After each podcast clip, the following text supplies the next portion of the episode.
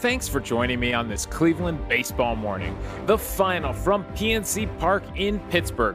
It's the Cleveland Indians 6, the Pittsburgh Pirates 1. The Cleveland Indians take the second game of this series behind a great pitching performance from Aaron Civale, who throws a complete game. We will get to all the details on Civale's start and then a little bit later, we'll break down what's the difference a day makes. What's the difference between what Carlos Carrasco did struggling yesterday and what Aaron Civale did to succeed against basically the same lineup a day later and throw a complete game. I'm Davey Berris, lifelong Cleveland baseball fan, and I want to talk about the actual game on the field, the thing I enjoy watching baseball being played. And I got to admit to you that I was actually working really late last night. I worked till about 11 p.m. last night. So I was listening to the game, I was catching highlights, I had to do my homework and get caught up on the game last night. Because you know what? Sometimes you just got to work. And for the Indians, boy, I'll tell you, for the first five innings, I did not miss a lot. This game is 0 0 going into the sixth inning. Now, there are a few things worth noting. For the Pirates, it's not much until the ninth inning. They did not get a runner to second base on Civale until the ninth inning. For the Indians, uh, the one play before the scoring starts that's definitely worth calling out is the top of the fifth inning. Franmil Reyes singles to lead off the inning. Jordan Luplow then singles. Franmil Reyes goes to third. We got runners on first and third, nobody out, and you're definitely feeling like this is the point in the game where the Indians are going to break it open, put some runs on the board, and finally start supporting Civale. They're going still against the starter, Steven Brault, who we'll talk about in a second. Domingo Santana comes up and smashes a ball up the middle, smashes it right into the glove of Steven Brault, who easily turns and flips the ball to first base, and Jordan Luplow's doubled up. It was one of those things where, you know, later in the game, one of the announcers said that baseball is a game of inches. They said that in the ninth inning. We all know football is the game of inches. Baseball is more a game of mojo, luck, more a game of just these huge momentum swings that you can't control, you can't see coming. You can square up a ball so perfectly and then place that ball directly into the glove of the pitcher standing in front of you. I mean, that's not inches, that's just that's just luck. Right? That's out of your control. That's a higher the baseball gods right there. So Domingo Santana thought he had a shot up the middle, thought he was going to score the first run of the game. Instead, they double him up, and then Roberto, Roberto Perez grounds out. We still had a runner on third, but Roberto Perez grounds out to end the threat. All right, top of the sixth inning. Delino DeShield, they bring in Devate. Oh boy, here we go. Davidas Neverauskas. There we go. That was pretty close, right? You'd give me credit on that one. He gets Delino DeShields to pop out, start the inning, but then Cesar Hernandez doubles on a line drive to left field. All right, Cesar Hernandez getting things going. He actually had himself a pretty good day. What's the Cesar Hernandez promise? Get on base two times in a game. He was on base twice, that double and two walks. So he doubles. Jose Ramirez walks. Now we got runners on first and second. Francisco Lindor strikes out swinging. We'll talk about that in a little bit. And then with runners on first and second, Carlos Santana comes up, works a full count, gets a look like maybe a cut fastball that was supposed to be down and in. Instead, it cut right back down the middle of the plate, and he crushes it out to right field. Put it like two rows from going out of the park. I think yesterday we saw Josh Bell hit a foul ball that ended up in the Allegheny River. Well, Carlos Santana came two rows from putting a ball in the Allegheny River himself this just seems like these home runs are just flying off the bat. Is it because there's nobody in the stands? Does that change the airflow in these stadiums without, you know, 20,000 people there? I, I don't know. It feels different when these home runs are hit in these empty stadiums. So he crushes it out to right field. It's the support that Aaron Civale needs because he just continues to, I'm not even going to say mow down these Pittsburgh Pirate hitters. He only had six strikeouts on the day, which, hey, ain't bad, but just keep them man, keep them feeling uncomfortable at the plate, keep them guessing at what pitch was coming, keep painting the corners. Civale just kept dancing all night and they couldn't keep up with him. The Indians threatened again in the top of the seventh with a couple more walks, Luplow walks, Roberto Perez walks, but more strikeouts, and then Cesar Hernandez grounds out, ends that threat. We move all the way to the eighth inning. And Tyler Bashlor comes in to pitch for Pittsburgh, and he did not have himself a good game. From the way Hamilton was calling it, it sounded like this guy had no idea if a pitch was going to be a strike or a ball. No clue where his pitches were going. And it was a it was a strange inning. He walks Jose Ramirez. With Francisco Lindor batting, Jose Ramirez steals second. All right, I like it. Aggressive on the base paths. This team needs a little more of that. Francisco Lindor, unfortunately, strikes out swinging. But with Carlos Santana batting, Jose Ramirez steals third with no throw. Totally caught him off guard. The pitcher was so focused on trying to find the strike zone that they completely ignored Jose Ramirez. He steals third now. Unfortunately, Carlos Santana strikes out swinging. Then Franmil Reyes walks. Okay, now we've had two walks and we've had two strikeouts. Tyler Naquin pinch hits and he walks. So now we've had three walks and two strikeouts from Tyler Bashlor. They have a mound visit. They try to talk, you know, calm him down. On the second pitch against Domingo Santana, who took the first pitch, it missed wildly. It was 1 0. Takes the second pitch, gets a fastball in the zone. It wasn't a hard hit ball, but Domingo Santana gets his revenge from that fifth inning when he should have had an RBI. This time, he just hits a dribbler that sneaks past the third base back. I mean, it rolls all the way into the left field corner. So it's a hard hit dribbler, but I mean, it was still just it was just a ground ball. It just snuck its way through, and that's what we're talking, about, right? The baseball gods, the mojo, the luck. This one finds its way through, and everybody comes around to score. Tyler Naquin comes all the way around from first. We know that guy knows how to hustle scores three runs more on the board. Now the Indians are up six to nothing. And the way Aaron Civale was pitching, you knew that was all they even needed. I mean, Hamilton in the seventh inning was already calling this a complete game shutout.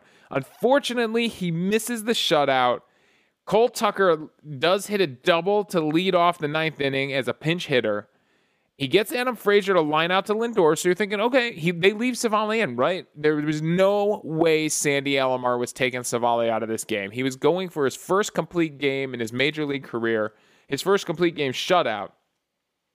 Kevin Newman singles on a line drive to right field. I thought that was going to score the run. I guess Naquin came up with that ball fast. They hold Cole Tucker at third. And then Josh Bell hits a deep fly ball out to right. I'm sure off the bat, Civale thought, well, there goes three runs. But it dies on the warning track. Tyler Naquin makes the catch. Cole Tucker does tag and come in to score. You think, okay, he gave up the shutout. Is he going to take Civale out now? No, Sandy stuck with his guy, let him stay out there and fight and finish the game. Roberto Perez went out and talked to him, and then they get Colin Moran to fly out. It was deep to center field to end the game and get the complete game shutout for Aaron Civale. His line on the day nine innings pitched, five hits, one earned run, no walks, and six strikeouts. He only threw 109 pitches in nine innings. That, that was what made this start so impressive. It was his efficiency. I mean, 109 pitches in nine innings, you're averaging just over 12 pitches an inning which is fantastic. There were it didn't feel like there were any huge innings where he got really deep into counts, where guys were fouling things off, where he let a couple guys on base. When you don't walk anybody, that happens. Average 12 pitches. The efficiency on this performance is incredible. And maybe it's Roberto Perez being back behind the mound.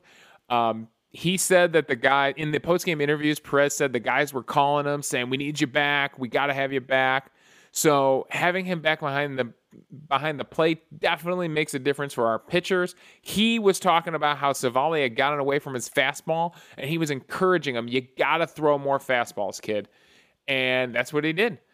He got him to throw. It's that two seam fastball that comes back over the inside corner of the plate against lefties It comes in on righties. It's an incredible pitch. The movement is fantastic.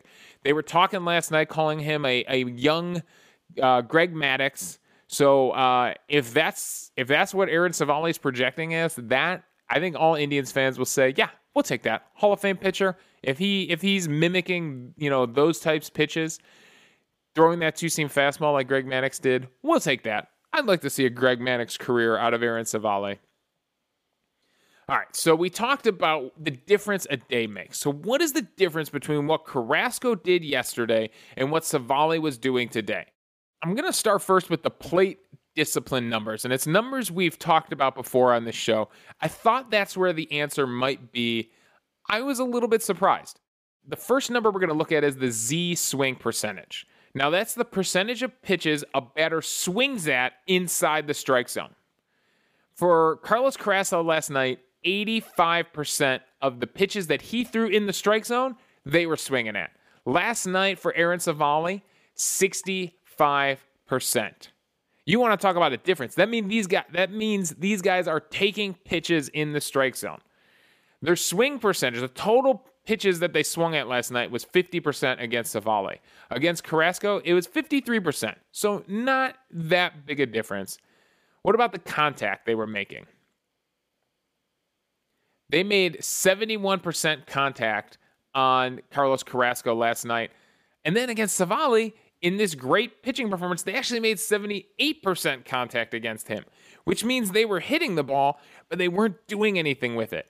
He actually got nine groundouts and seven flyouts to go along with those six strikeouts. So these guys are pounding the ball into the ground or they're popping it up against him. All right, what about first pitch strikes? First pitch strikes are crucial to a good start. Carlos Carrasco was only at 52% last night. Aaron Civale was at 64.5% on his first pitch strikes. That's re- that's pretty good. It's actually not the best he's been. Against Detroit in his last performance, he was at 77.8% first pitch strikes. So he was actually mixing things up a little bit more tonight. All right, so that's what the swing percentages are telling us the difference is between the starts. Let's look at where they were throwing those pitches because I brought up the heat map, and this is, I think, where the real difference is. So, last two nights ago for Carlos Carrasco, 11% of his pitches were right down the middle of the plate. 8.8% were middle left. So this is the pitcher view. So inside the left-handed pitchers, outside the right-handed pitchers, but still in the strike zone and at the middle. Very hittable pitches. Where was he missing? He was missing down into the left. 9.9% were way out into the left at the feet of left-handed pitchers, way outside of the zone to right-handed pit batters. 6.6% also down and st- over the plate, but still low. So he was definitely throwing down into that left corner. I'm guessing that's where all those sliders ended up, where maybe some of those changeups ended up, and he was missing bad. And the left handed batters were laying off, the right handed batters were laying off those outside pitches, and he was walking guys. Now, he threw 91 pitches, so it's pretty comparable. Now, Aaron Civale, in his 109 pitches that he threw a night ago, it is all on the edges of the strike zone. 11% of his pitches were down and on the edge of the zone. 9.2% of his pitches were on the right edge of the zone, in on right handed batters, away from left handed batters. And he was using the high, probably a high fastball here. 8.3% were at the top of the zone in the strike zone, though. 7.3% were up and in into right handed batters and in the strike zone it's all it's mostly blue around the edges of the plate and in you know outside the strike zone. So he was throwing strikes. He was putting it in there, but he was painting the edges of that plate. Only 5.5%. He threw only 6 pitches that were actually considered down the middle of the plate. So there you go. You want to see the difference a day makes. Aaron Civale commanding those pitches, painting the edges, coming inside against right-handed batters, painting the outside edge against left-handed batters. I know he threw a couple of good two-seam fastballs on the inside edge. He does have 5.5% of his pitches to the middle end to left-handed batters, down and into left-handed batters. So I'm guessing that's that two-seam fastball that it was breaking back over the plate. But he was staying away from the middle and painting the edges. So checking out the heat map, that is the difference a day makes. Looking at the rest of the box score, Cesar Hernandez, a good game, on base three times. Jose Ramirez is struggling to hit, but he's walking. He's doing the old Carlos Santana routine. So he walks twice and scores two runs. Lindor was 0 for 5, three strikeouts, six left on base, and he grounded into two double plays. So in five at bats, he's got two double plays and three strikeouts. I'm sorry, that's just a killer. That is a killer in the three hole in this lineup. And I said it a few days ago. I am still leading the train. I'm still conducting the train. You, you when a guy was struggling, you would think move him down in the lineup. I'm saying show confidence and move him back up in the lineup, have him lead off. I think it would change his approach. Last night, he was squaring up the bunt just to take a look at pitches. You know, who knows if he was actually going to bunt. Uh, you know, they were Andre Knott was saying it's something that he's done in the past just to get a good look, to stop himself from swinging at bad pitches and take a good look at the pitcher and what's coming. It's almost like tracking pitches in spring training where you don't swing.